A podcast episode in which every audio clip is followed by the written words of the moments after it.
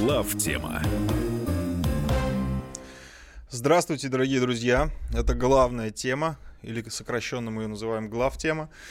Сокращенно, потому что сегодня состав у нас будет сокращенный. Михаил Владимирович Леонтьев э, уехал вместе со своей компанией «Роснефть» э, на Дальний Восток, деловые переговоры. А мы с Михаилом Зиновичем... Э, как говорится, отдуваемся, отдуваемся да, держим оборону вместе, вдвоем. Поэтому сразу вас призываю присоединяться. Вдвоем нам здесь посвободнее, и есть место для вас, уважаемые слушатели. Место в эфире восемь восемьсот двести ровно девяносто семь ноль два, это студийный номер телефона. Сразу скажу, что тем для обсуждения сегодня то ли мы как-то некреативно в такую ноябрьское, ноябрьские вечера подходим к этому, к верстке программы, ну, действительно, вдохновения, что ли, нет, то ли действительно нету тем, ну, вот прям горячего такого, прям, чтобы вот прям зацепило и нет, протащило, ну, нету. Ну, там для тех, кому не интересны э, текущие дрязги, кто кого обматерил, кто кому там... Да. Вызвал на детектор лжи. Для тех, кто полно тем, а таких содержательного, содержательных действительно мало. Ну так события сложили. Бывает такое, да. бывает. Хотя казалось бы формально там и выборы в ДНР, и нефть летит в... вниз. То это мы все обсудим. Но мы же, вы же знаете наши масштабы, вы же понимаете, о чем я говорю. И это является провокацией для вас. Поэтому придумывайте, звоните и предлагайте глобальные, хорошие, концептуальные темы, концептуальные мысли свои высказывайте. Будем обсуждать. Нет, ты все-таки поясни, а то могут не понимать э, э, слушатели, что мы имеем в виду. А мы часто делаем, вы это знаете, э, когда не хватает э, интересных тем, от которых может перейти к обобщениям, из текущих событий mm-hmm. мы можем взять и обсуждать, например, левую важную... идею в России. А? Левую идею, помните? Ну, типа, типа да, того. Которая никак не связана с тем, что было на прошедшей неделе, но которая всем интересна, актуальна и а, так далее. А мы так неоднократно делаем, и время на это у нас будет. А вы, пожалуйста, звоните и предлагайте, или пишите, и предлагайте такого рода вещи. Будет среди этого, если что-то нам глянется, и возьмем. С удовольствием. Да.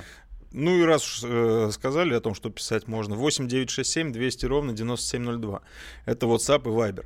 Смотреть все, что может, все, что происходит, э, можно на главтема точка рф, а также призываю вас э, смотреть в записи программу и вступать в общение с единомышленниками, потому что эта площадка как раз для единомышленников, для тех, кто разделяет нашу позицию.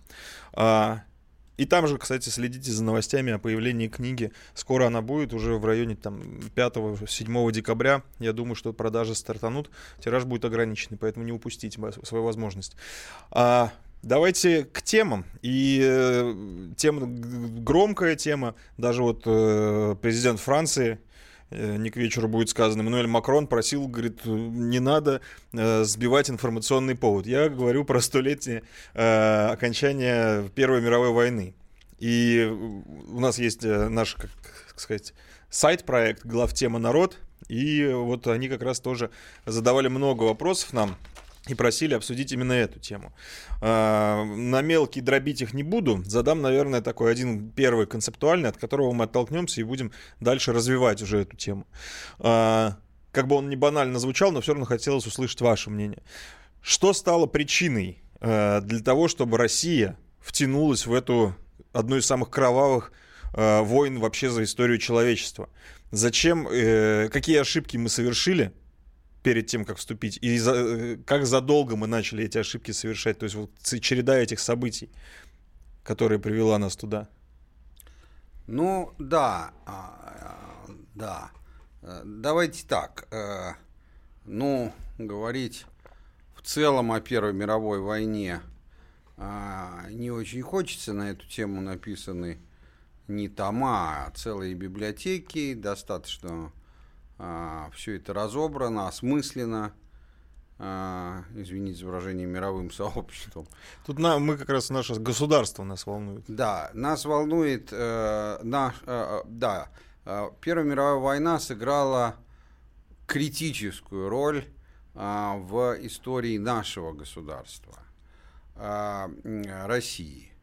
А, безусловно, я думаю, что это почти консенсус, что именно она явилась причиной того, что у нас произошла революция, которой относиться ли к ней позитивно или негативно, но это величайшее событие в истории нашей страны, на самом деле и всего мира тоже, но уж нашей страны точно.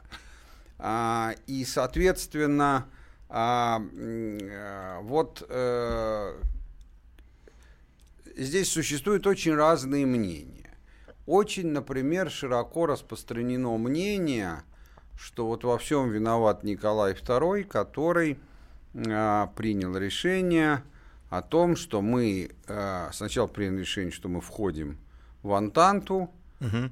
а, и во-вторых, когда пришел момент истины, а, выполнил свой союзнический долг а, и а, объявил войну Германии и вступил реально на стороне Антанты. Почему я эти разделяю две вещи? Потому что есть, например, такая маленькая, но гордая страна Италия, она была, входила в союз оси, то есть в Германии в тройственной, в Германии и Австро-Венгрии полноценно входила, кредиты получала от Германии, но когда в августе четырнадцатого из Германии позвонили, сказали, что же вы не вступаете, те как-то, так сказать, пред, да, предпочли смущенно отмалчиваться. Год так никуда и не вступали, а потом объявили, что они подумали как следует и решили поменять стороны, так сказать. Это вот такой есть пример. То есть я к тому говорю, что э, участвовать э, в Антанте, это еще не совершенно и взять на себя обязательство выступить в войне, это еще совершенно не означает их выполнить. А, и в этом смысле, конечно, независимо от последствий, то, что мы выполнили, ну, это так говорит о том, что наше государство всегда старалось, всегда при царях, при большевиках сейчас вести себя ну, с соблюдением чести, насколько, настолько, насколько да. это слово а, применимо к, к державам. А, то есть мы не Италия в этом смысле. Ну, а, ладно. Так вот, что я хочу сказать.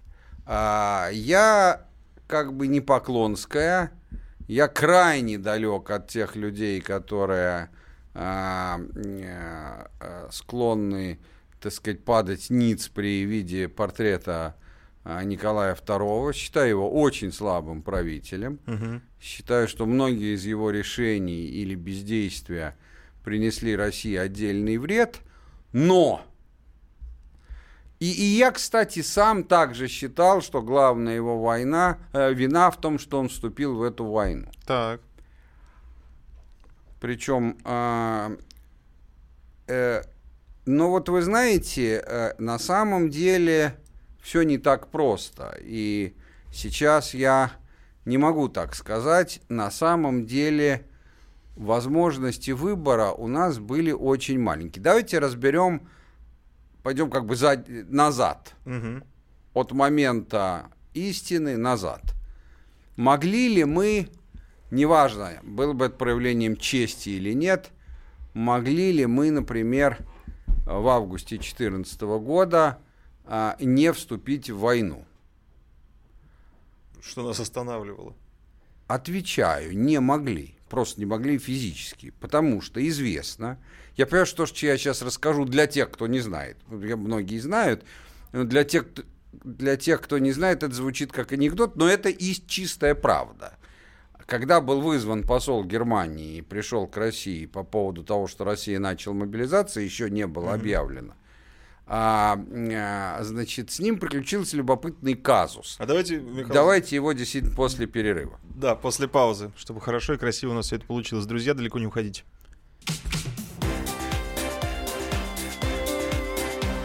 ГлавТема.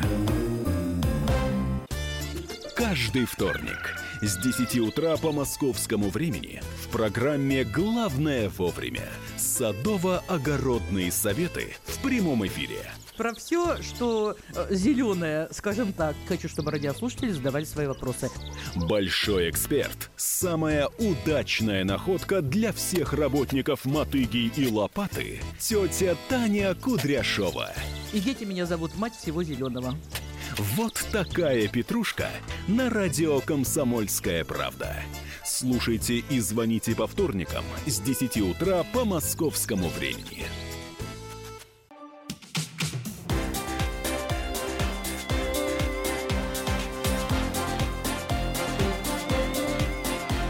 «ГлавТема». Итак, продолжаем. Напоминаю, что сегодня мы с Михаилом Владимировичем вдвоем в студии. Продолжаем по поводу Первой мировой войны. Отмати, отматываем назад, ретроспективно, так сказать. И остановились на визите американского... Немецкого. Фу, Тогда это немецкого. Называлось германского, да. Германского. Да, но это, например, то же самое, что сейчас американского. Тут ты не да. сильно ошибся, да. Так вот, произошел буквально анекдот. Он должен был предъявить и предъявил, на самом деле уже телеграммы, это было сделано из германского министерства иностранных дел, ультиматум России. Угу. Ультиматум. Что если она не остановит мобилизацию, ну потому что там было очевидно, что мобилизация для войны с ними, больше ее не для чего было производить, то Германия будет считать себя в состоянии войны. А, но от своего руководства, в том числе лично от Кайзера, посол имел жесткие инструкции. А, объявить Россию войну независимо от ее оце- ответа на ультиматум. Сейчас это все известно, рассекречены все бумаги. В открытом доступе в интернете можно их найти. И он поэтому имел с собой две ноты. Каждая с объявлением войны, одна на случай, если русский царь скажет, что мы не остановим мобилизацию, а вторая, если скажет, хорошо, остановим. Тексты, соответственно, с мотивацией были немножко разные.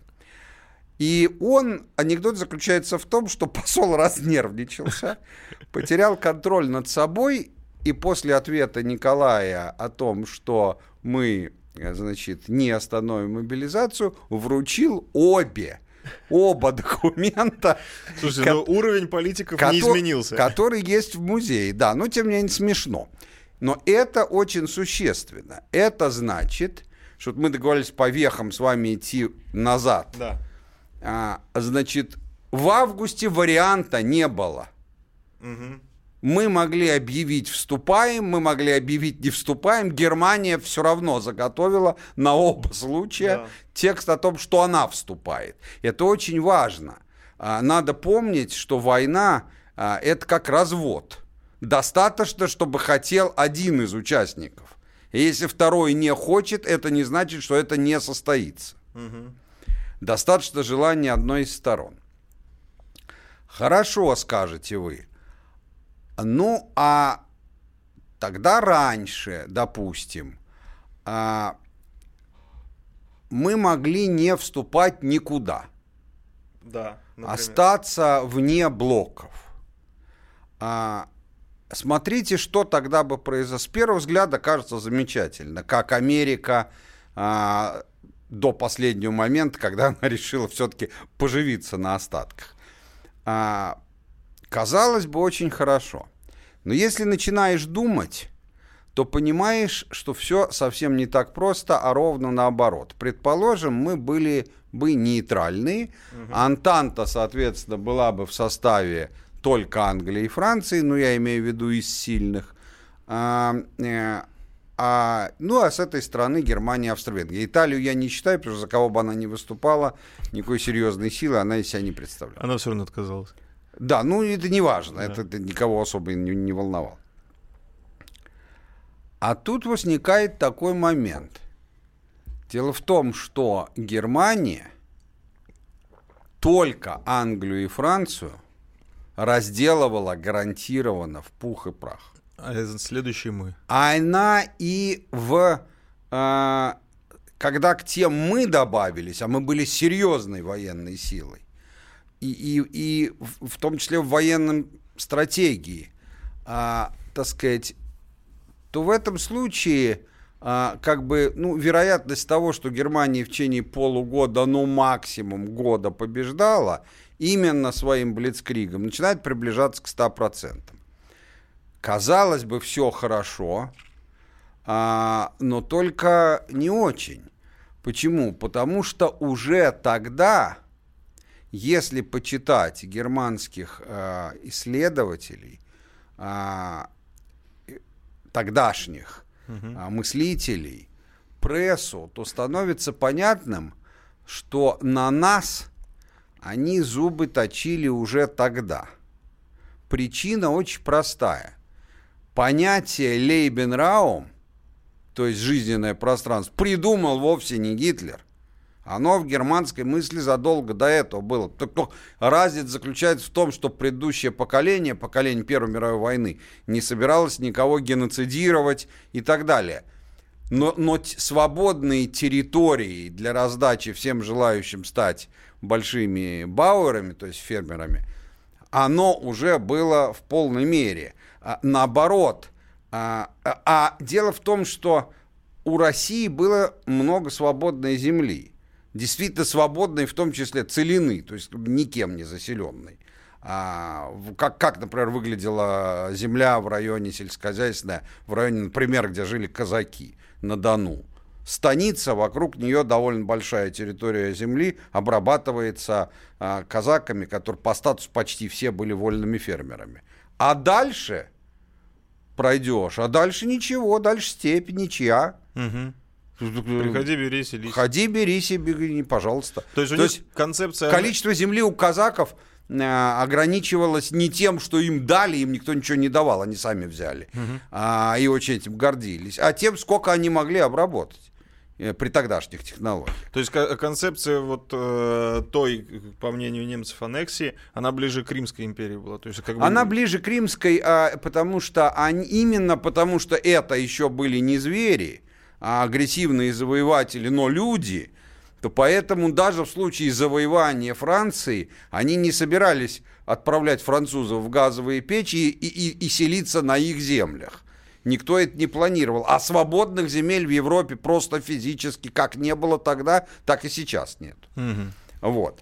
Значит, поэтому... А, а разделать нас, когда они не имеют сзади других противников, ну, друзья, при любом патриотизме на тот момент мы были несравнимыми силами. А это не забывайте, что все-таки царская Россия была значительной военной силой, но это, была, это был не сталинский СССР. Ну, да, да. Просто, чтобы понимать. Уж это не, не нынешняя Россия. Не, это была великая держава, но никаким боком не сверхдержава. То есть не, даже смысле. не нынешняя. Да какой там? Нынешняя, вторая по величине и по силе в мире. Причем никто, злой враг, ненавистники России этого не отрицают. Угу. Вот. Поэтому это второй формально по численности. А там кто победит при столкновении, еще большой вопрос. Вот. Тогда никакого вопроса не было. Хорошо, так может быть тогда не нейтралитет, может быть тогда в союз с Германией объединиться. Да. Вот эта мысль уже интересная. За одним исключением. Немцы этого не хотели.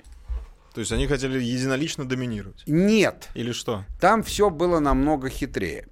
Если мы отступим теперь сильно назад, вот сейчас мы, то, что мы разбирали, это мы от четырнадцатого года отступили в какой-нибудь седьмой, восьмой, так сказать, когда войной уже издалек, издалека попахивало для понимающих людей, когда блоки сложились и так далее. Угу.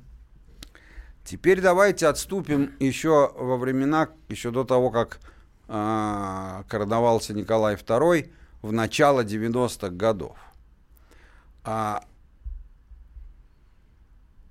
еще при Александре третьем. Тогда на повестке дня очень серьезно стоял союз с Германией. Россия и Германия, как они себя называли, главные монархии Европы, а, а именно монархии, угу. Франция была республикой, а, значит, они э, э, считали, что Они, они были довольно близки друг к другу. Бисмарк, который объединил а, Германию, и который к тому моменту уже был, ну, фактически иконой, говорил, что надо с Россией быть в союзе, а, но тут возникла некий момент. У нас с, Гер- с Германией оказались довольно противоречащие друг другу, и непонятно было, как эти противоречия снять, а, экономические интересы. Дело в том, что огромный процент экспорта России составляла продукция сельского хозяйства, продовольствие. Угу. А, ну, я думаю, что, чтобы не прерываться, да, дальше, да, да, да, да, да, я после хотел, перерыва. Ждал вашу паузу. Друзья, напоминаю, что ваши сообщения мы все читаем. Уже мы отобрали те, которые хотели бы обсудить. Поэтому не стесняйтесь, пишите. восемь девятьсот шестьдесят семь двести ровно девяносто семь ноль два. Это WhatsApp и Viber. Сейчас новости и реклама.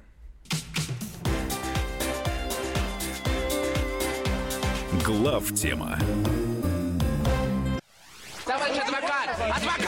Спокойно, спокойно. Народного адвоката Леонида Ольшанского хватит на всех. Юридические консультации в прямом эфире. Слушайте и звоните по субботам с шестнадцати часов по московскому времени.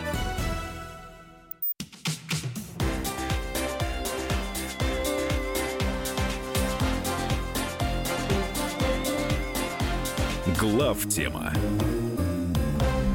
Мы продолжаем. Это главная тема. Сегодня мы с Михаилом Зиновичем вдвоем, э, Илья Савельев и Михаил Юрьев, говорим про предпосылки, причем так ретроспективно, Первой мировой войны. Это я говорю для тех, кто только что подключился, да, к нам. И вот, продолжаем. Соответственно, напоминаю, что э, почему мы не вошли э, в союз с Германией в начале девяностых, когда этот вопрос не просто был актуален, а субъективно актуален, он обсуждался. А, хотя чувствовали на тот момент большую симпатию. Но у немцев был огромный сельскохозяйственный экспорт. Второй в мире после, догадаетесь, кого? Mm-hmm. После Российской империи. А потребители были одни и те же. Экспорт. Ну да, Англия в первую очередь, потому что они вырастить уж там точно ничего не могли к этому mm-hmm. моменту. А, значит, э, Франция, так, ну, все. Ну да, то есть за одних и тех же боролись. Ну, кроме Америки, конечно, Америка себя обеспечивала продовольствием, и возить его через океан было тогда дорого. А, и это очень важно понимать, что скажут, ну, какой, э, какую долю ВВП составляло сельское хозяйство в Германии, пусть даже в экспорте. И не такое уж большое, потому что они были абсолютным экспор- лидером по экспорту тяжелой продукции, тяжелой промышленности, паровозов, станков и т.д. и т.п., дизелей там, и так далее. Ну, дизель еще был на тот момент не изобретен, но не важно, паровых машин, там, паровых турбин. Ответ очень простой, очень похожий на США политически в сегодняшнем этом а, мире. А, да, доля в ВВП была не очень большая, но политическое значение сельского хозяйства для любой германской власти было крайне важно, потому что вся германская элита тогдашняя опиралась на юнкеров, то есть по-нашему помещиков крупных. Угу. А для тех это был вопрос жизни и смерти, потому что как, при полной удовлетворенности внутреннего рынка сократи экспорт, и ты должен сокращать производство со всеми вытекающими проблемами, так сказать. Да. Только что ты преуспевал, а вот тебе уже нечем платить заклад... проценты по закладной. А, и поэтому они на это пойти не могли. А, и, соответственно, это дико осложняло наши отношения. Мы тоже не могли, нам тоже золото нужно было. А с Англией, и английские эмиссары в этом смысле все время нам это говорили, пели в уши, и, в отличие от других случаев, в данном случае это усугублялось тем, что это было правда. А нам это пофигу. Экспортируйте сколько хотите. Вы нам не конкуренты, мы покупатели. Мы не производители этого. То, что мы экспортируем, того вы не экспортируете, экспортировать в ближайшее время не будете. Это машиностроение. Да, причем даже из потребительского сектора Германия и из химии их уже начало вытеснять, но главным образом продукции машиностроения. Вот. А, и вот поэтому это очень... Мы начали войну пошлин, чуть ли не первую в истории, с Германией. Не в смысле мы начали, да, мы и Германия начали друг с другом. Угу. Это было вполне взаимно. Но все это, как вы понимаете, ситуацию э, не улучшало. А, э, и, соответственно... А можно вопрос еще быстрый по ходу? Да. Пока вы ну-ну. собираетесь. А, а Англия с Германией конкурировали в чем? Они же тоже были конкурентами, потому что англичане подливали масло так в огонь. Так это было главным, это было главным не непосредственной причиной, а исходной посылкой да. Первой мировой войны. Англия вообще во всем в девятнадцатом веке, надо отдать ей должное, в промышленно-инженерно-научно-экономическом смысле была абсолютным лидером. Угу. И тут вдруг где-то на рубеже веков, девятнадцатого и двадцатого, она вдруг с недоумением, вот как сейчас Америка, обнаружила, что она уже не лидер. Что по всем позициям ее давит Германия, включая на своем английском рынке. Угу. По текстилю, по которому она всегда считала, ну, Англия и текстиль, это были тождественные понятия. Да. Анхрен, вот уже у этих лучше и дешевле. Так сказать, и, и технологически Германия на тот момент чуть-чуть превосходила Англию. Угу. Вот, по крайней мере, по большинству позиций, ну, я думаю, что и в целом. И вот так ни шатка и ни валка, это не давало заключить союз в течение девяностых годов, а дальше произошло действительно страшная вещь, вот которая является главной исторической виной Николая второго, которая многое предопределила, позорный проигрыш в русско-японской войне. Повторяю, не проигрыш, всякое бывает, а позорный проигрыш. И тут Германия, ее элиты, которые тогда были реальными элитами, они подумали, слушай, мало того, что мы конкуренты, так от них еще и толку-то немного. Если они в такой ситуации не могут выиграть, нахрен нам такой военный союзник. У нас уже есть один, Австро-Венгрия, которая, кстати, очень, значит, очень была против приема России. Тоже это важно. Mm-hmm. Австро-Венгрия была историческим врагом России, в отличие от Пруссии, которая стала Германией. Но это не важно, потому что там в самой Германской империи конкурировала проавстрийская партия и те, которые считали пангерманское, что нужно просто Австро-Венгрию присоединить к себе. Те же немцы, что потом при Гитлере и было реализовано. А, вот. А, а, ну, но есть, гла- по... главное, что они рассуждали так. Ну, у нас уже есть Италия, у нас уже есть Австро-Венгрия. То есть фуфельные союзники у нас уже есть. Хорош. Да, да, для антуража нам уже больше не надо. А реальным союзником таковой не может. При том, что вы должны понимать, что реальная мощь а, военная, а, политическая, экономическая, вот в целом, тогдашней Японии, тогдашней России, но это как если бы мы проиграли Украине сейчас, вот войну, вот примерно так. Да. Очень близкая аналогия. Да, тех поддерживала Англия, но она предупредила, что наших кораблей и солдат не будет. Нет, корабли будут, пожалуйста, купите и будут. Ну и русские, если попросят купить, мы им продадим. То есть это... они слоганами поддерживали? Да, это свидо... Не, ну поддерживали разведкой, там, тем ага. всем, политической поддержкой. Но Россия должна была выиграть. И если так говорить, почему она не выиграла... то главная причина заключалась в две. Полное отсутствие политического анализа, внешнеполитического, и прогноза, потому что ну, лю... ну, мы обязаны были за два-три года понимать, что те готовятся, и что вероятность этого очень велика. Угу. Мы должны были сделать какие-то контрмеры, принять. Тогда это было еще очень легко, но мы были выше этого. Мы, это ну, Николай да. второй. Мы были выше этого. Ну и, конечно, кадровые, так сказать, генерал, генералитет э, и флотский, и э, армейский, российский показали себя, конечно, так, что лучше бы, лучше бы просто сказались больными, да. И вот, соответственно, комбинация этих двух вещей привела к тому, а вовсе не как у нас говорят, э, так сказать, сила англофильской партии среди великих князей, э, именно это привело к тому, что союз с Германией был не очень возможен. Главная причина, что немцы этого не хотели. Это знаете, как а, решили Соньку выдавать замуж за графа Потоцкого. Полдела сделали, Соньку уговорили, осталось уломать графа, да, так сказать. Вот в данном случае граф не уламывался, причем, повторяю, по довольно объективным причинам. Угу. Так-то они России сим- симпатизировали. Просто потому, что много немцев жило в России, много русских жило в Германии, в отличие от Англии, где этого не было. Да ни и вообще мы как-то с ними похожи, с немцами. Такие, в принципе, схожие нации. Да, да. Поэтому я вам хочу сказать, что сам факт, что мы не... А, вступили в союз с Германией, что мы не остались нейтральными. Но есть еще третий вариант, что мы могли бы вступить в войну и дальше ничего не делать, как раз Путин предлагал. То а, есть то, ну, объявить, но не, при... не воевать. Да, не, не, не наступать, ничего. Тогда, увидев это, немцы оставили бы совсем мало дивизий на, так сказать, нашей границе и, конечно, взяли бы Париж прямо там в, течение, там, в сентябре. Ну и замечательно, но да. Тогда еще выше вероятность, что они после этого на нас бы пошли, потому что, о чем, мы и так уже в состоянии войны. Ну, да.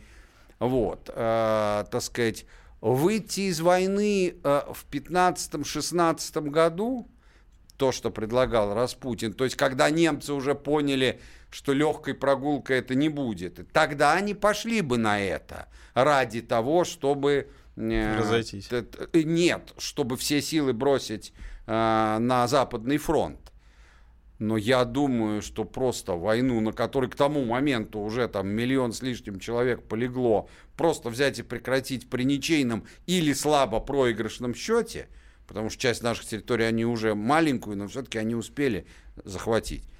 А, ну, я думаю, что это вызвало бы политические последствия. Тогда еще был пик патриотизма. Ровно такие, которые... В общем, у нас была бы та же революция, только чуть раньше. Угу. Поэтому в этом, увы, или не увы, но в этом, вот если быть честным и непредвзятым, Николая второго упрекнуть нельзя. Его только можно упрекнуть, что он не был Сталиным, как, так сказать, что он не мог сделать так, чтобы страна э, выиграла. Ну, не был, слушай, каждый рождается с тем набором качеств, которые ему Бог дает. Ну, формально-то мы выиграли. Формально. С чего это мы ее выиграли? Мы из нее вышли а, путем Брестского мира, отдав а, большую часть европейской части. Да? Ну, вот, такой вот, выигрыш, это бы мы и сейчас так можем у Америки выиграть. Отдать ей Сибирь, та скажет, а вы одумались? Ну что, давайте, хорошо. И ты нашел выигрыш. Что выигрыш-то был? Это вот если бы мы, если бы не произошло революции, если бы мы продолжали воевать, то мы бы формально действительно были бы в числе победителей. Но, во-первых, не кинули ли бы нас англосаксы, это большой вопрос. Думаю, что не так-так-сяк кинули бы, просто потому что, ну, не умеют по-другому. А во-вторых, а, ну, этого не могло быть. Это просто революция не на пустом месте возникла. Не от того, что людям делать было нечего. Это абсолютно точно. И тут-то как раз мягкость Николая второго и сыграла. Упустил ситуацию. Друзья, сейчас будет небольшая реклама, после чего вернемся.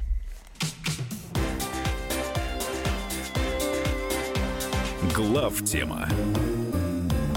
The time for empty talk is over. We will make America great again. Это все мы слышали. А что на самом деле происходит в США? Реальные новости, курьезы и события, которые нигде, кроме Штатов, случиться не могут. Как они там за океаном вообще живут? Разбираемся в программе «Не валяй дурака, Америка» с Марией Берг и Александром Малькевичем. Слушайте и звоните по понедельникам с двенадцати часов по московскому времени.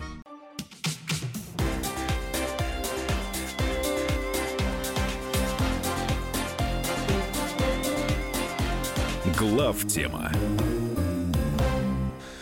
Сейчас будем уже подводить итог э, вот этой вот темы Первой мировой войны. И хотелось бы провести аналогии, собственно, со Второй мировой войной. Потому что и соперник один, и союзники одни, да. А итог ну, другой. Да, при этом еще я добавлю. Значит, во-первых, ситуация к началу Великой Отечественной войны была гораздо хуже. Угу. Почему? Во-первых, Германия, она была в военном смысле необычайно мощной страной в Первую мировую войну, но с вермахтом начала Великой Отечественной войны не сравнить. То есть вермахт — это была прям машина смерти? Это считается, что это была самая совершенная военная машина в истории, и сейчас считается, кроме, естественно, советской армии сорок пятого года. Ну, раз она ее победила, значит, она сильнее, и, соответственно, да. тот, кто выиграл у чемпиона, называется сам чемпион. Вот. Значит, это первое. Во-вторых, Англия, как бы Франция и другие европейские континентальные державы к тому моменту Германии были уже побеждены, да. и работали на нее. Англия нет, но от нее... Но Англия в кустах дрожала. Ан... Именно так. Значит, на самом деле ни на что, кроме блокады по морю, она никого вклада не внесла вообще и не могла внести. Ну, все, кто знает вот эту вот историю с Дюнкерком, да. мне кажется, она показательна. Да, значит, соответственно... Плюс к тому, Советский Союз на тот момент был гораздо меньше, чем Российская империя четырнадцатого года. Просто меньше. Да. На Финляндию, на Польшу. Это я называю те места, откуда на нас и напали. Да, да, а да. Та, в это время они были просто частями Российской империи. Вот. Значит, и, в кон... и кроме всего прочего, это была страна, А, не в которой веками копилась мощь а, имперская, а это была страна, которая существовала как государство всего а, двадцать лет, двадцать лет тяжелых, а, двадцать лет, во время которых были дикий голод, репрессии да. и так далее, что, как вы понимаете, не способствует единству населения и его любви к руководству. Ну да, это была не страна йогов, которые от этого только сильнее. Да, Нет. да. А, но, тем не менее, было только одно отличие. А, ну, многие говорят, Сталин — это не Николай Второй. Но главное не в этом. Это был социализм. И поскольку сейчас вот опять стали актуальны и правильно, мы к этому еще вернемся по вашим вопросам, дискуссии о том, социализм или капитализм более отвечают а, реалиям современного мира. Мы единственные в мире, кто может говорить об этом всерьез, потому что мы пережили и то, и другое. У других такого опыта нет. А, то надо сказать следующее. Я вам не скажу за всю Одессу, но в военное время этот спор бессмысленен. Понятно, что ни конституционная монархия, которая была Российской империей, ни тем более демократия, не могут сравниться по своей эффективности во всех аспектах тогда, когда враг приходит и стоит у ворот, когда начинается война. А в сегодняшнем мире война еще не началась, но враг у ворот уже стоит. Выводы можете делать сами. Пора начинать работать. Ну, кстати, Германия это была страной рабочей, то есть трудяг. Собственно, поэтому они эту вермахт и построили. Да, ну и что, к чему? К чему Не, это? К тому, что тоже это как доказательство того, что только сильное и трудящееся государство э, во времена войны может действительно какую-то иметь это вес. Это правда, это правда. Сила э, немцев, э, я имею в виду немцев, гитлеровцев, заключалась в том, они назывались национал-социалисты. Да. А, так вот, не надо... А, и они и были национал-социалистами. Это полностью соответствовало реалиям. А, частные собственники у самых крупных предприятий, производящих самолеты и танки, были, но не заблуждайтесь, они были в части получения определенной, установленной правительством части прибыли, а в части принятия решений везде был первый секретарь эн эс дэ а пэ предприятия, один к одному, как у нас, секретарь парткома, и без него ни одно решение приниматься не могло. Поэтому то, что они создали такую военную машину, то, что они захватили полмира и чуть не захватили нас, я, я думаю, что вклад в это, то, что они были социалистами, больше, чем слово «национал».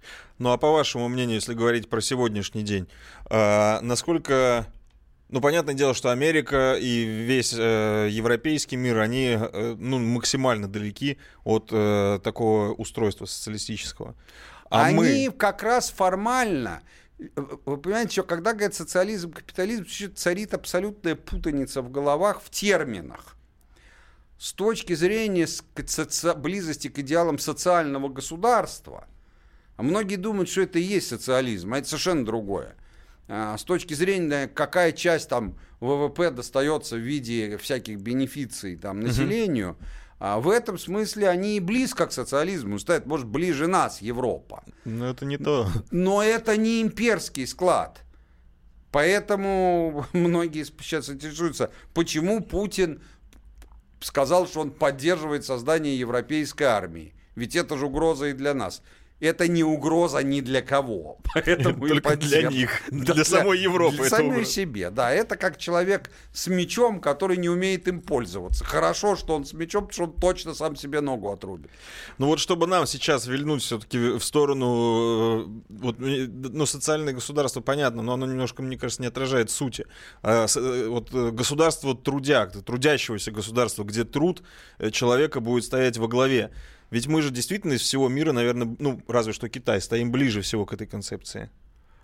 Стояли. То есть по своему историческому опыту, да, но по сегодняшнему устройству... Вот по сегодняшнему устройству у нас есть еще не близко историческая память, потому что, мне кажется, есть, еще, есть, еще есть, поколение два, и вот тогда мы будем, вот этот уже, это будет уже просто воспоминание про бабушек. Согласились. Если ощущение... Я говорил, говорю и буду говорить, что главная наша цивилизационная задача на сегодняшний день, как ни смешно, не решенная, это самим определиться, кто мы. Кто мы? Какой у нас строй? Никто на нас не давит, решаем сами или решает один человек. Как ты решишь, так и будет. Но ты как-нибудь реши. А мы не можем ответить на вопрос, какой у нас строй. Если у нас капитализм, тогда совершенно непонятно, почему мы не делаем все те вещи, нужные для развития капиталистической рыночной экономики, которые во всем мире считаются, во всех капиталистических странах действуют. И в этом смысле, когда говоришь с людьми, которые знают Россию немножко, хотя бы про Россию, с бизнесменами иностранными, они говорят, какой у вас капитализм? Вы шутите? У вас в чистом виде социализм. Если у нас социализм, то возникает вопрос, а, а почему тогда так странно распределяется национальное богатство? Да. Да, по, по, почему, э, так сказать, э, э, чиновники э, произносят, что государство вам ничего не должно, и ладно, этих чиновников снимают, но после этого на конференции единороссов те говорят, а что ее сняли? А государство, а мы действительно, это люди должны государству, а государство людям ничего не, не должно. Хорош социализм, такой, такой странный социализм, да, так сказать. Вот. Что-то третье, замечательно, скажи что, ну... сам хотя бы определись. Нам надо понять, какой у нас строй, и только когда мы поймем это, даже если не будет национального консенсуса, но если будет консенсус хотя бы у власти, то тогда мы начнем, сможем начать двигаться вперед. В правильном, не в правильном тренде, но вперед. А когда одном, одним действием власть в эту сторону, а другим в эту, ну, поступательное движение в этом случае, ну, никак невозможно. Ну, вот, мне кажется, у нас подсознательным ступором к возврату вот, к социальному к социализму является то, что мы помним, а мы уже вкусили материальные блага, и помним, что в Советском Союзе материальных благ не было. И люди боятся просто вот, потерять то, что они сейчас накопили с таким трудом. Они думают, что этого всего не будет, если мы, ну, по-настоящему начнем социализм. Друзья, ну, это правильное соображение. Но мало сказать про социализм и капитализм. Опиши в деталях людям, вот мы имеем то-то, а хотим иметь то-то, и двигаться будем в этом направлении. Угу. И люди сами, не такие уж они в этих вопросах дураки, определят. Если это будет такое направление, при котором у них никто не отнимет то малое, что у них есть, а нет смысла отнимать, потому что у наших людей, увы, в целом, ничего кроме ста олигархов, ничего и нету, да, так сказать, отнимать-то не за, не за дороже на, на обслуживание отъема пойдет. Конечно. Вот. И, и вот и будет консенсус. Тогда скажут, а, не, ну если так, тогда мы не против. Ну что ж, друзья, давайте вот в этом шпагате уходить на рекламу и новости.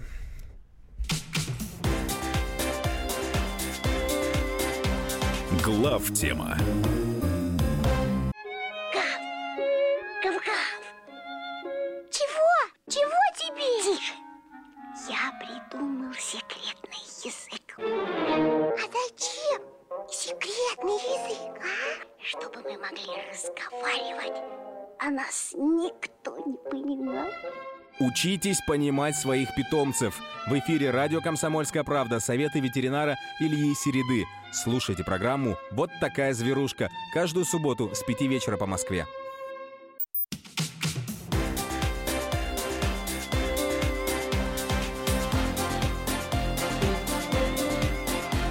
ГлавТема.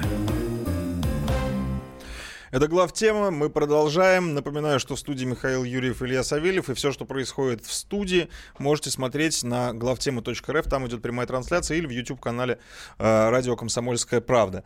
Напоминаю, что сегодня, так как мы сегодня вдвоем, то призываем вас присоединяться. И сейчас вы увидите, как это реализуется в эфире. А, телефон восемь восемьсот двести ровно девяносто семь ноль два. Это чтобы было э, присутствие ваше в голосовом виде. А в печатном это восемь девятьсот шестьдесят семь двести ровно девяносто семь ноль два, это WhatsApp и Viber.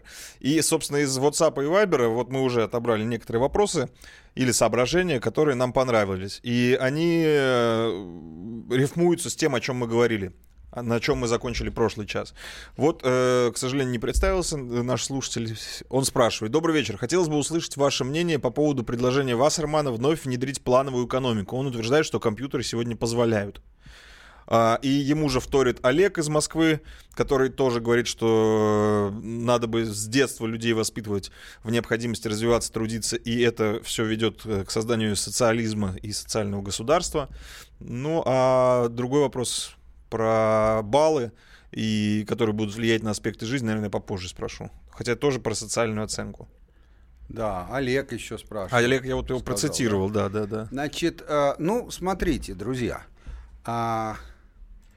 Ну, во-первых, то есть мы задаем себе вопрос, а, а что если вот внедрить крайний вариант социализма?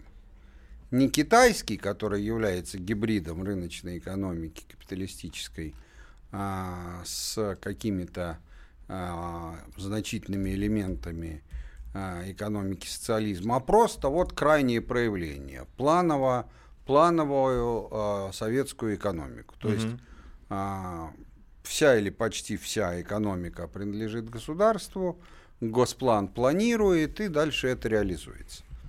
А... Ответ нет. Просто нет и все. А Вассерман совершенно справедливо говорит, он знает, о чем говорит, что компьютеры стали а, другие. По иронии судьбы, кто-то из этих прорабов перестройки, не помню уже кто, а, ну, прекрасно помню, там, а, а чуть ли не сам Горбачев, вот когда-то там в конце восьмидесятых, я помню такой пассаж в каком-то выступлении, что, ну, хватит уже, это же невозможно физически планировать, а, какая зарплата у какой секретарши и сколько покупать скрепок а, в любой конторе, там, или в офисе по нынешнему на территории страны. Да, конечно, современный компьютер, и даже не нужен для этого суперкомпьютер, обычного мобильного телефона хватит, чтобы очень даже, если нужно, планировать каждую скрепку. Чтобы заменить госплан? Да никаких особых вычислительных мощностей для этого не нужно. Про... Но дело в том, что а, если говорить про экономику СССР, а, то такой проблемы и не было. А, я... успел проработать в конце два года генеральным директором Всесоюзного производственного объединения, я вам могу сказать, я промышленность знаю не понаслышке советскую, я вам могу сказать, что вопреки распространенному мнению планировали довольно нормально. Не было проблем, что плохое планирование. Планировали довольно нормально. И в этом смысле, если поставить еще и компьютеры, ну да, будут лучше, но это не критично, и так было нормально. Угу. А проблема плановой экономики, как справедливо пишет Олег, понимая это, сейчас все это и многие понимают, она в одном. Это в мотивации. Угу. Невозможно себе придумать А, по крайней мере, никто пока в это не преуспел. Никакой мотивации, ни материальной, ни моральной, а, значит, в системе, которая была. И в этом это выражалось в том, как же планировалось хорошо. А я вам скажу, как. Вот запланировано было когда-то, что вот есть какой-то продукт, которого надо вот столько для страны в идеале. Планировались все цепочки, строились заводы, поставщики. И вот то, что давно выпускается, оно снабжалось как часы. Это работало как часы. Это плановая экономика. Но стоило захотеть освоить что-то новое, в том числе то, к чему тебе с угрозами увольнения требовали в министерстве, и все вставало. Это было совершенно невозможно. И никакой компьютер не помог бы, потому что возникает вопрос, зачем? Ну, сверху приказали, дальше это никому не нужно. А это является, казалось бы, мелким, но абсолютно непреодолимым, непреодолимой проблемой эффективности социализма. Кстати, хочу вам сказать, что капиталистическая экономика в западном мире тоже не стоит на месте. Она за последние пятьдесят-сто лет очень сильно изменилась в худшую сторону. Значит, но это мы видим. Да, она изменилась в том, что крупные, крупная промышленность, крупный бизнес практически весь стал а, акционерным, публичным, как это называется. Да. Значит, и, и, и это не по чьей-то злой воле, это абсолютно объективно, потому что у публичных компаний намного облегчен доступ к капиталу. Это не какие-то управленческие решения, это естественный ход событий.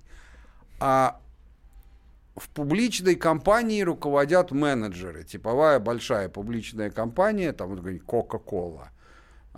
Три самых крупных акционера имеют два целых шесть десятых, два целых одна десятая и один целых восемь десятых процента. Это три самых крупных акционера, причем все эти три акционера – это, в свою очередь, инвестиционные фонды, у которых нет хозяев. И в этом смысле, там, когда говорится, у нас не было хозяина, так у них в крупной промышленности тоже сейчас практически во везде нет хозяина. Это их эффективность резко снижает, и это может привести к ситуации, когда социализм станет и более конкурентоспособным. Но чтобы вы не заблуждались не за счет того, что он станет более эффективным, чем был при советской власти, а просто за счет снижения эффективности у его конкурентов. Это такая довольно позорная победа, да, так сказать. Ты пришел первым, но просто потому, что твои партнеры заболели. Один заболел, другой напился, третий ногу растянул. Ну да, победа, но как-то она такая, такая. Вот. И, соответственно, теперь дальше Олег пишет. Но вы же вот описываете, а, значит, э, мотивации, мол, бывают и моральные. Да. Да, вы же вот описываете в своей книге, а, как отбирают а, людей морально мотивированных, а, которые сами приходят, а, для служилого сословия. Почему это не сделать для всей страны? Или хотя бы скажу я за Олега, для всего населения. Или скажу я за Олега, или хотя бы для экономи- руководителей экономического сектора. Да. Ну, потому что нельзя, потому что тех именно отбирают, потому что таких людей пару процентов есть, и ты из них, ну, если один отберешь, будет круто. А больше их нету. Их же не производят, их просто отбирают. Вот отобрать можно столько, сколько есть. А, я вам больше скажу. А, значит, э, э, вот э, у древних индусов было деление, как вы знаете, на варны, ну, типа каст. Да. А я начну и закончу после перерыва. Да. Что-то интересно. Я, вам, я вас остановлю. Да, когда, значит, э, да я и сам себя остановлю. Значит, э, если отбросить все эти языческие э, глупости... А, тем не менее, они, это правда, что они есть. Они просто обратили внимание, только интерпретировали по-своему, по-язычески. По-индуистски, да, как, да, они, что, как они умеют. Да, что есть разные психотипы. Ну вот как есть люди с четырьмя группами крови, Так все люди, у них есть разные психотипы, их по случайному совпадению тоже четыре, и их количество в социуме разное. Давайте об этом вот да. как раз после небольшой рекламной паузы.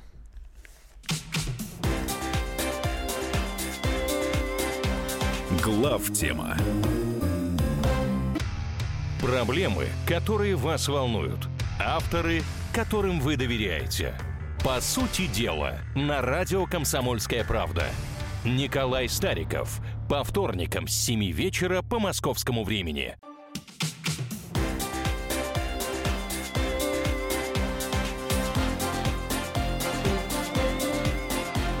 Главтема. Так вот, мы остановились на варнах. Да. Значит, на самом деле это разные психотипы, причем разные не в смысле, как вот пишут нам Эдуард Елисеев, холерики, сангвиники, флегматики, разные по другому параметру, по, по параметру жизненных ценностей. Да. И они действительно вот эти четыре есть. Первые, если снизу начинать, по их представлениям снизу, на самом деле это по-нашему, правильно сказать, там справа или слева, так сказать, они ни один не хуже другого. А это то, что индусы называли шудры, в нынешнем социуме, сам правильное название, это работники. Это те люди, для которых целью является карьера, в широком смысле этого слова, и достойный, и достаток материальный, но именно в виде высокой зарплаты, премий. Это не люди, которые склонны начинать собственный бизнес. Наемные. А, ну да, это люди, которые именно работники. Они могут быть и генеральными директорами, они могут быть кем угодно, и в принципе они становой хребет государства, и, соответственно, их процентов восемьдесят. Если у меня немножко не сойдется, не судите строго, сумма. А следующими идут то, что они называли вайши, там, переводится там, торговцы, ремесленники, все фигня. На самом деле, по нынешнему говоря, это предприниматели. Угу. Это те люди, для которых является мотивацией богатство. Заметьте, не достаток, которого такой мотивации богатства, как правило, нету у работников, а именно богатство. Не обязательно с точки зрения покруче гульнуть, это может быть или яхту купить, это может быть и просто как спорт, но это их цель. Их процентов тут может разниться, я думаю, что по моим наблюдениям, им, их, по крайней мере у нас, их процентов десять. Угу. А, они являются носителем а, предпринимательской креативности. И этом, в этом их, хотя их меньшинство, и в этом их огромная э, роль. За прогресс они отвечают? Вот за двигание страны, за развитие? В большой степени они. За то, что в Советском Союзе, да и сейчас называлось внедрением, безусловно, только они. Угу. А, и вот следующие идут, правильно сказать, то, что называлось воины, это никакого отношения не идет. Это, сейчас правильно сказать, державники. Это те люди, для которых главной мотивацией, для которых главным предметом интереса и главной мотивацией является своя держава и ее интересы. То есть это не обязательно может быть воин, это, например... Я скажу об этом. А, да. Это может быть любой человек. Угу. А, и, значит... Э, Последняя, самая высшая у них считалась каста. Брахманы, я не знаю, как ее назвать сейчас. Это те, для которых важнее всего поиск истины. Их ценности лежат в высших сферах. Наука, значит, религия, там, где это дух, там и так далее, духовные ценности. То есть, ну, лучшим... Как бы вот, вот э, изображением такого человека это вот э, ученый, забывающий одеть носки там, из э, расхожего э, угу. представления. Обращаю ваше внимание, что это к профессиям все не имеет никакого отношения.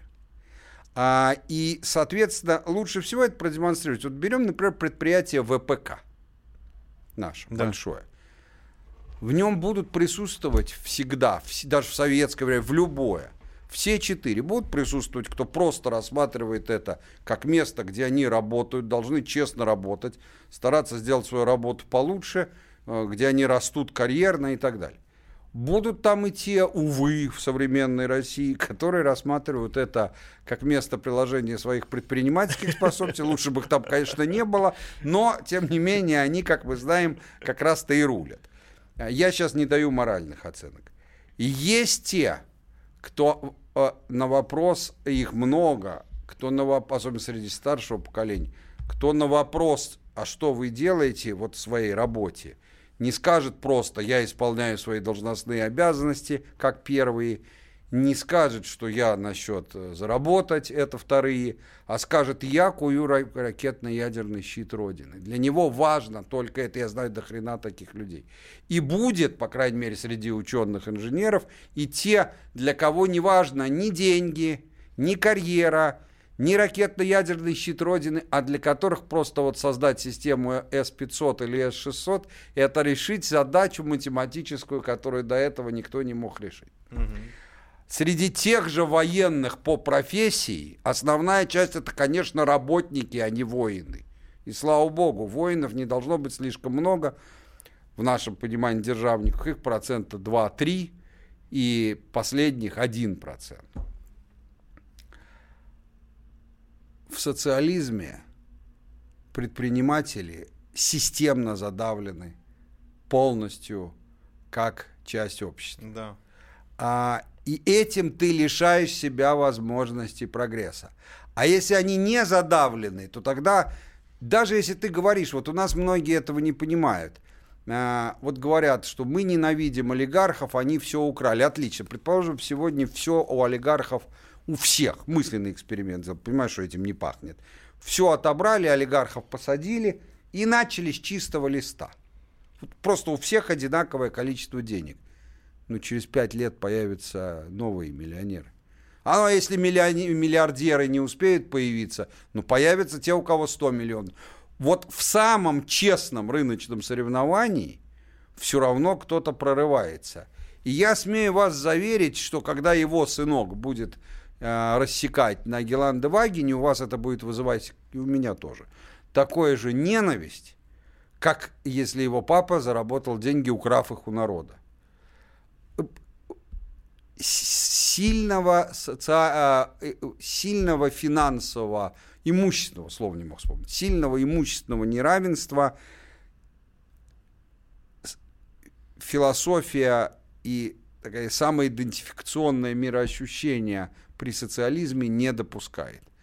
А я смею вас заверить, что даже если будет только в мелком и среднем бизнесе, а, так сказать, даже в нижней части среднего бизнеса разрешено предпринимательство, а, а значит, крупный будет весь в руках государства или почти весь, ну примерно как в нынешнем Китае, угу.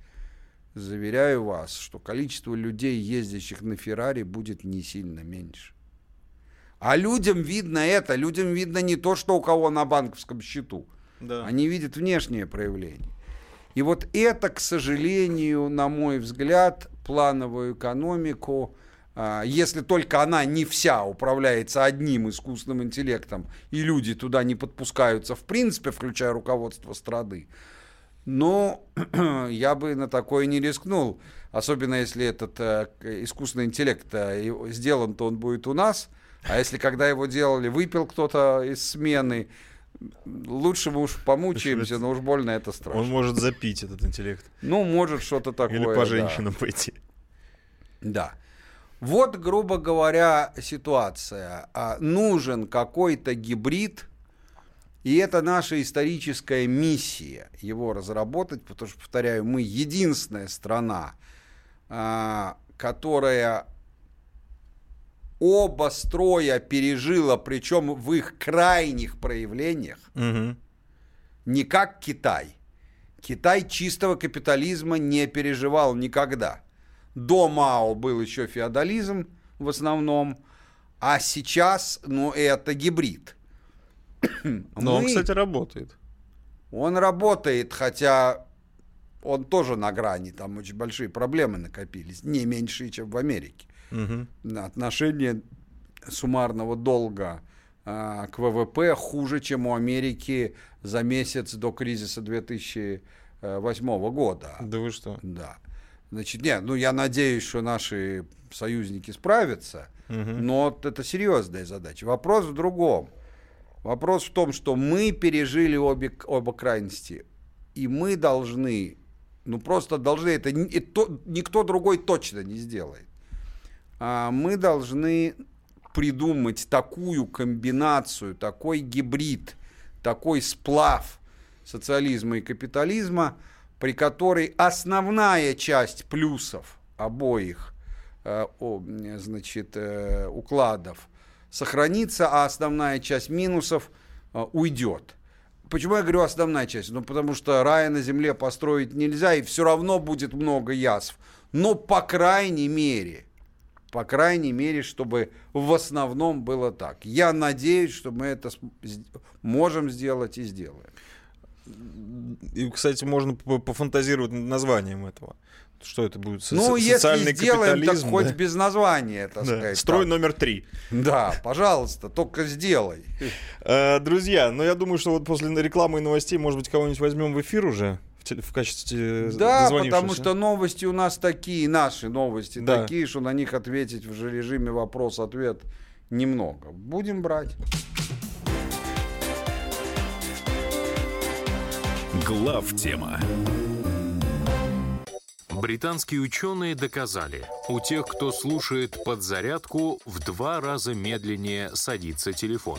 Утреннее шоу «Подзарядка» с Вероникой Борисенковой и Сергеем Красновым слушайте по будням с семи до одиннадцати утра по московскому времени.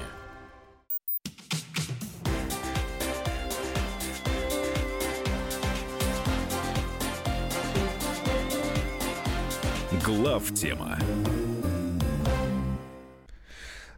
Продолжаем. Михаил Юрьев и Илья Савельев в студии. И в студии же сейчас появитесь вы, уважаемые слушатели, потому что уже начинаете дозваниваться. В частности, давайте телефон еще раз напомню. восемь восемьсот двести ровно девяносто семь ноль два. Владимир из северной столицы дозвонился до нас. Владимир, здравствуйте. Здравствуйте, Илья. Здравствуйте, Михаил Зинович.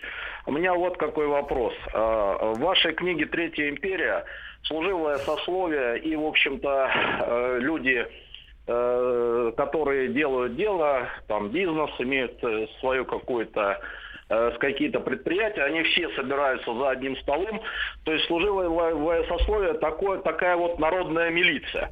А вот в либеральной системе, в моем понимании, никакой народной милиции, вот судя по тому, что мы видим э, на экранах э, в Соединенных Штатах и других странах, быть просто не может, да, то есть как бы это репрессивная просто машина. И вот, выполняя э, рекомендации Международного валютного фонда и катясь в пропасть экономическую, да, вот наша страна в конце концов не скатится ли, да, где-нибудь к двадцать четвёртому году, когда Владимир Владимирович, наверное, перейдет на какую-то другую должность, вот к такому совершенно дикому гибриду э, вот этой вот репрессивной машины, которая будет подавлять любую вот эту левую идею, любую социальную справедливость, идею социальной справедливости ради вот бесконечной капиталистической наживы. Спасибо большое. Ну, начну с конца.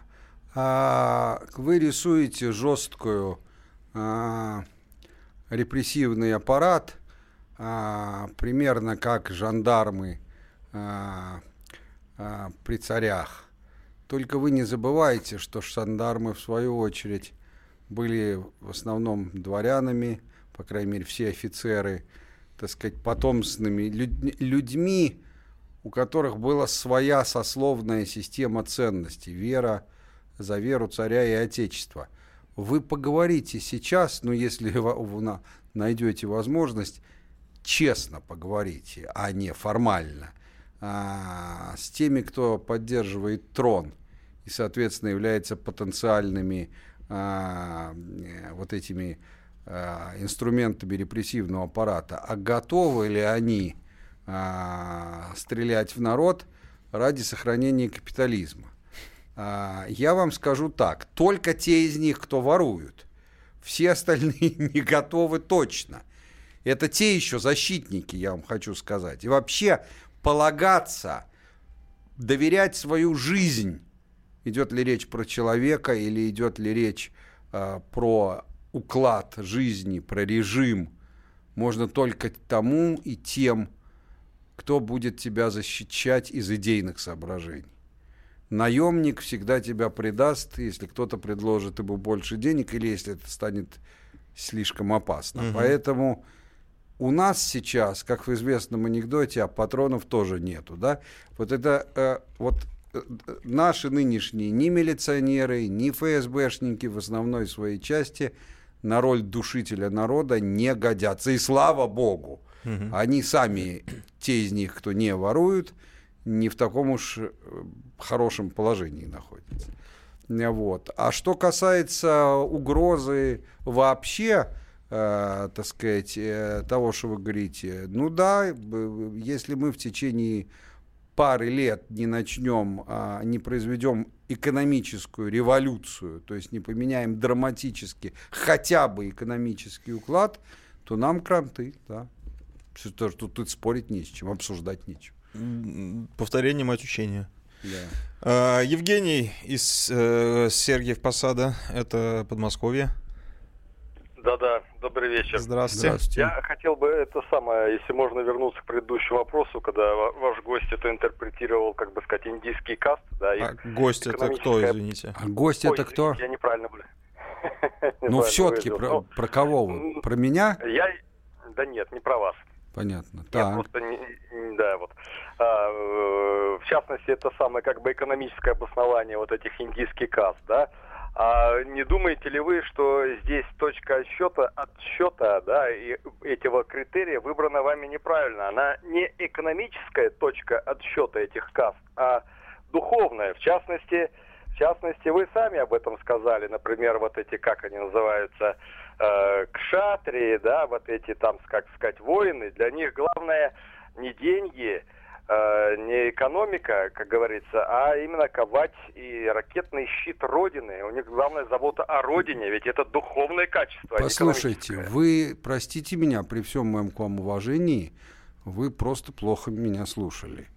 Я, во-первых, мне глубоко наплевать, кого и к кому относились, относили древние индусы. Хрен бы с ними двадцать раз. Я совершенно не увлекаюсь их культурой.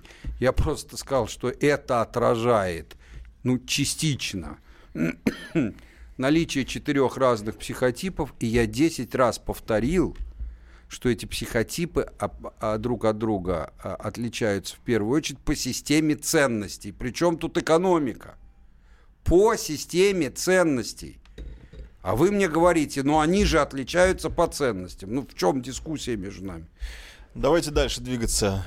У, у нас э, Юрий из Волгограда дозвонился. Юрий, здравствуйте. Добрый вечер. Здравствуйте. Вот вы говорили, что люди всегда будут плохо относиться к неравенству, даже если это честно заработанные деньги.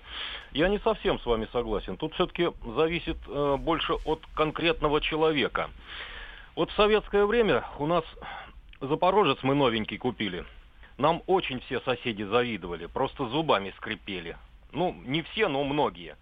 У другого соседа был москвич, ему не завидовали, он как бы свой парень. Однажды меня достал один сосед. Он сидел и рассуждал, какие мы, дескать, куркули и так далее.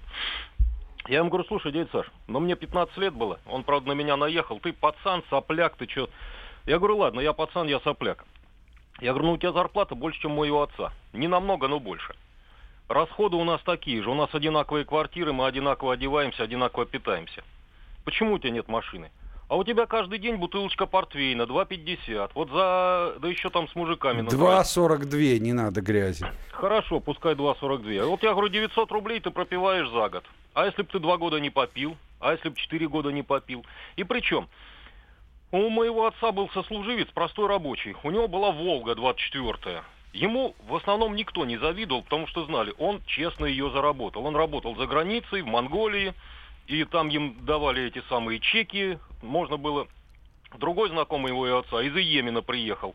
Он побольше чеков... Слушайте, отберет. Ну вы нам сейчас весь автопром Волгограда нет, перечислите. Нет, нет. Просто вот почему Мара Багдасарян раздражает людей? Не потому, что она на дорогой машине ездит, а потому, что она плюет на... Все ясно. Давайте вот. Просто то, чтобы другие тоже успели. Вы абсолютно правы. люди разные, но это ведь ровно то, что я пытаюсь все время сказать. Это то, что не учитывали идеологи социализма нашего. Это то, что не учитывают идеологи, наоборот, либерализма. Вот скажи кому-нибудь, что люди все разные по физическим данным. Ну, все скажут, ну да, естественно, понятно, что кто-то может стать чемпионом мира, а кто-то хоть тресни не может.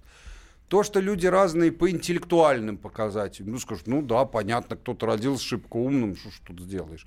Или там с талантом на скрипке играть. А вот скажи, что люди разные по духовным качествам. Почему-то это вот никто не хочет признавать. А они настолько же разные. И влияние социума на это есть, но оно не такое большое. Действительно, кто-то будет завидовать, кто-то не будет завидовать. И в разных укладах можно сделать, чтобы количество было больше, можно меньше. Но песня Высоцкого, помните, у них денег куры не клюют, а у нас на водку не хватает, была написана не в, совет, э, не в капиталистическое время. И я утверждаю следующее, что установись у нас социализм э, или какой-то гибрид, очень значительная часть населения будет ненавидеть едущего на Феррари, не зная, кто на ней едет, а просто абстрактно классово.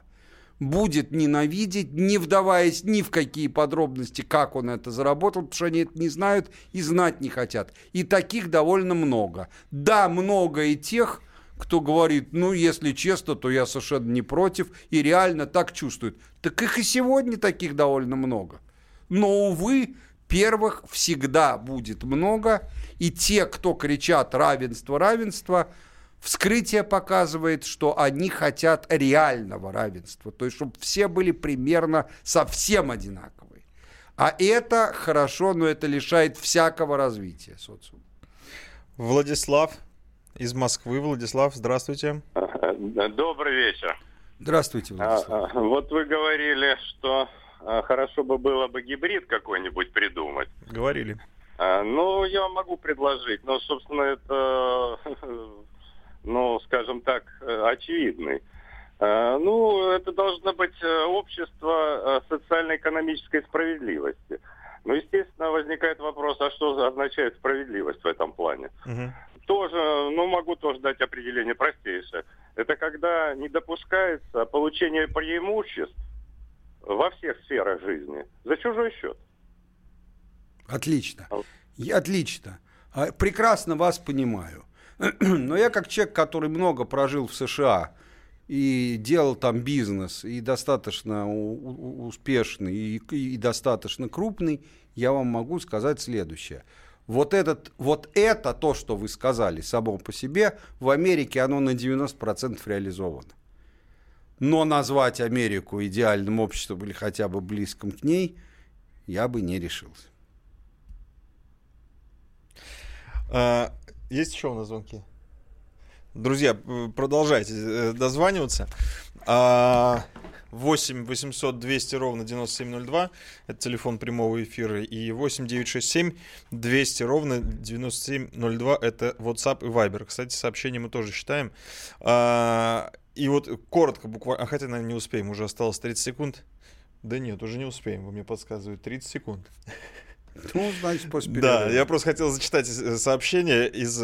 Успеем? Тогда хорошо. Это вот, кстати, по поводу Говори. Варнов. По поводу Варнов. Всегда мучил вопрос, зачем одному человеку миллиарды, а ведь от больших денег большие проблемы. Вот просто в подтверждение того, что вы говорили. Я сказал, это их ценности. Ценности варны предпринимателей. Нам понять их ценность, кто в нее не входит, невозможно. Так же, как им невозможно понять наши ценности. Вот, друзья, поэтому всегда на Феррари будут смотреть э, с завистью, потому что просто не понять. Сейчас будет реклама.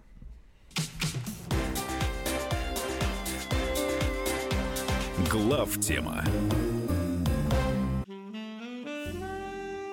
Бутылка «Шато Марго» тысяча семьсот восемьдесят седьмого года. двести двадцать пять тысяч долларов. «Феррари двести пятьдесят Теста Росса» тысяча девятьсот пятьдесят седьмой год.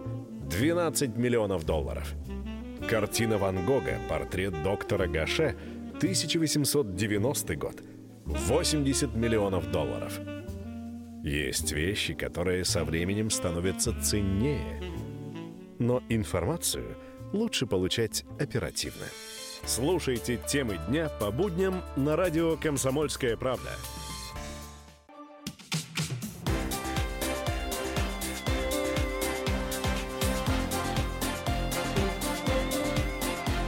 «ГлавТема». Мы продолжаем. Эта часть программы тоже интерактивная будет. Вы, Михаил Владимирович, хотели доответить на вот этот вот а, пассаж по поводу на этот миллиарда. Пассаж, да, по поводу миллиарда. Ну, действительно, но поймите, что вот работает человек, делает карьеру, вот он уже главный технолог завода, честно делает. И вот предприниматель по масти, не по роду занятий, а вот по этой варне, он искренне не понимает, он ему говорит: брат, да зачем тебе эта карьера? Становись, начинай собственное дело, и начальников над тобой не будет, и заработаешь гораздо больше. Этот, в свою очередь, не может его понять, потому что говорит: слушай, у тебя полтора миллиарда долларов. Ты можешь, нету в мире потребительской ценности, включая трехсотметровые яхты, которые тебе были бы недоступны. Не обсуждаем, зачем они нужны. Но даже если зачем-то нужны, ты можешь все. Если у тебя станет пятнадцать, потребительский твой стандарт не изменится. Но ты готов убивать для того, чтобы из полутора сделать пятнадцать. Зачем? Он также не может это понять. Так же, как когда говорят: да что ты все мучаешься, что государство плохо. Ты занимайся, вот как сейчас многие, ты своим для, для себя и для семьи занимайся. А тот говорит: слушай, говорит, мне плевать, сколько у меня, я готов потерпеть. За державу обидно, угу. не за себя. Представители разных вот этих варн, они не могут понять друг друга, потому что у них разные ценности. Вот и все. Тут так же точно, как травоядное животное не может понять, нахрен хищник, э, говорит: ну чего ты нападаешь на зверей, чего ты их, так сказать, убиваешь, травы полно. Ну не могут они понять друг друга, они разные. Геннадий дозвонился. Геннадий, здравствуйте. Здравствуйте, добрый вечер. Здравствуйте, Геннадий. Слушаю вас, Майка. Спасибо за ваше мнение. О, вам спасибо. Михаил, Михаил Юрьевич, скажите, пожалуйста, вот Путин сидит до, до, сидит до двадцать четвёртого года. А может быть сделать кульбит? Он же уйдет, уже последний срок. Может сделать кульбит, ну, например, правительство уйти, возглавить правительство, ну, как-то как в Германии, например, возглавить. Спасибо. Кто, Путин? Я ну, просто был по- послушайте, а, я думаю, доказать не могу, что если Путин будет жив, то никуда он не уйдет. Ну, то есть тот или иной кульбит, конечно, будет. Какой именно, ну какая разница? То есть вы имеете в виду, что даже если он не будет э, официально занимать должность, но все равно хра- консультации, в кавычках консультации, будет давать? Ну, как-то так. Ну, то есть как... бывшим Путин не сможет быть? Нет, Дэн Сяопин до смерти руководил Китаем и его реформами. Последние несколько лет он занимал какую-то третьестепенную должность, не являлся даже членом политбюро, и никому это не мешало, все к нему приходили. Что, какие приказания были? Вот видите, сила инерции какая. Это не сила инерции, человек правильно себя поставил. Да. А, Даниил дозвонился нам. Даниил из Нижнего Алло. Новгорода. Вы, Даниил Алло. из Нижнего Новгорода? Да, да, да, мы вас слышим. Юлия, здравствуйте, Михаил Владимирович. Здравствуйте. Что-то никак не, а, не приобрету книгу вашу. Вот в начале а, декабря вы можете это сделать, потому что сейчас ее просто физически нет, не существует. Она сейчас в печати только. Замечательно, я где-то был подписан на обновление по, по, по тиражам. А, вот знаете, э, Михаил Зинович, вы сказали, что люди, когда будут видеть э, Феррари, они будут ненавидеть владельца Феррари. Многие, просто, просто, многие, ну, да, да, да, да. да, не все, но многие. А, просто априори, и не, не важно, честно или нечестно она заработана. Вот понимаете, э, мне пришла в голову мысль, что основополагающим, в принципе, вот каким-то социальным фактором должна быть ситуация в стране, когда человек, видящий Феррари, знает точно, что в этой стране она не может быть заработана нечестно. А вот как это делать, большой вопрос.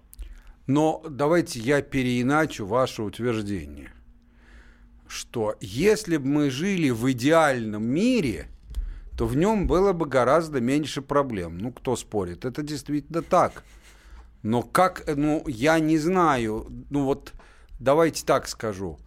Вот Америка – это из всех больших стран страна, в которой наименьшую неприязнь у населения, даже у бедного, вызывают чужие Феррари. И в Америке большинство людей считают, так ли это на самом деле не, или нет, не важно, важно, как считают.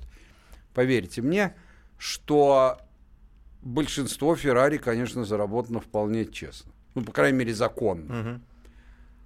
Что не мешает очень значительному часть, очень значительной части населения с такой же ненавистью относиться к их э, владельцам.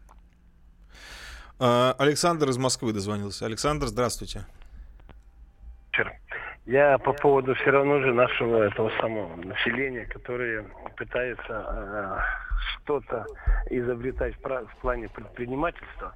Давайте вспомним немножечко восемьдесят седьмой год, когда э, Горбачев разрешил кооперативные движения. Все кинулись. Давайте будем это э, вставать на ноги, скажем так. Потом начался маленький образовываться средний класс. Потом мы этот, э, этот средний класс исправно убрали. То есть он загибается. Откуда у нас возьмутся люди, которые... Все больше и больше становятся людей, вернее, которые смотрят на это Феррари. Человек пришел на эту землю, чтобы созидать, чтобы трудиться, что-то создавать. Но у нас общество потребителей, не созидателей. Вот. Мы не хотим работать. Мы хотим где-то урвать, как-то заработать и при этом прекрасно жить, не напрягаясь. Это, этому всему подстегивает нас государство своим поведением. В советское время э, людей воспитывали и давали вот эту удочку, которую, может быть, человек что-то себе поймать, какую-то рыбку, чтобы выжить. Сейчас этого нету. Все усугубляется. Среднего класса нету. И те, которые остались, их душат, давят, давят. И все, как раз эти, которые уходят со среднего класса, как раз те люди, которые тычут пальцем на это Феррари и говорят, что там заработано... Они, они попробовали заработать честно, у них не получилось. Значит, те люди, которые ездят на Феррари, они потенциально... Все ясно, ясно. Ну, да, но я это... вас прерву, потому что, ну, и ваша идея мне понятна. С тем, что вы говорите, в основном я согласен. Одно из самых больших преступлений в целом наших властей в том, что они... сознательно или по дурости притушили тот порыв, который был у людей, которые стояли в очередях, чтобы, зафи... чтобы записаться в кооперативы, и которые готовы были созидать, но им быстро дали по носу. Угу. Я согласен с вами с тем, что у нас создана ситуация, при которой люди... Вот если его конкретно спросить, но ты вот под ответ уверен, что это Феррари нечестно наш, что он скажет, ну не знаю, может и честно, но шансы на это статистические один к тридцати. Скорее всего... И он будет прав. И он будет абсолютно прав. Но я пытаюсь вам сказать другое. Вот вы говорите на одном примере. Вы говорите, люди а, попытались сами честно заработать и преуспеть. Им не дали. И поэтому они считают. Так вот, вы абсолютно правы. Но я вас заверяю, что если мы изменим свой уклад, и им не будут не давать, а наоборот создадут условия, то все равно будет полно тех, кто попробует, и у них не получится. Потому что есть такое понятие, как конкурентная борьба. Мне в свое время мэр Нью-Йорка, давний еще Джулиани, рассказывал, что из открывающихся в Нью-Йорке ресторанов через год один из девяти остается. Нехило так. Хотя никаких условий, которые там мешали бы бизнесу, нету, скорее наоборот. То и, и я вас заверяю, что те люди, которые, у которых не получится, не из-за того, что им мешает государство, как у нас сейчас, а просто из-за того, что они глупее и менее активны, менее трудолюбивы, чем другие, они будут также злобствовать на весь мир. И даже вам скажу больше, что зачастую первый раз не получается. И зачастую даже второй раз не получается. Получается третий, четвертый, пятый. У первого Рокфеллера было с седьмого. седьмого. Шесть раз он полностью банкротился. Поэтому, конечно, не mm. получается. Но выживают те, кто не сдается. Выживают те, кто крутится. А в современной России лезть в бизнес а, с надеждой, что у тебя с первого раза получится, ну, я не знаю. Но это, наверное, была детская травма какая-то. На этом все. Кто не успел попасть в эфир, простите. Времени бесконечно. Мир не идеален. И еще много-много общих фраз. Желаем вам всем хорошей недели. Надеюсь, что в следующий четверг мы будем в полном составе. Удачи и счастья. До свидания. Главтема. Мы его сделали. Скорее качай мобильное приложение «Комсомольская правда» для iOS. Фото, видео, статьи и прямой радиоэфир. Крупнейший новостной сайт в вашем кармане. Доступны версии для iPhone и iPad.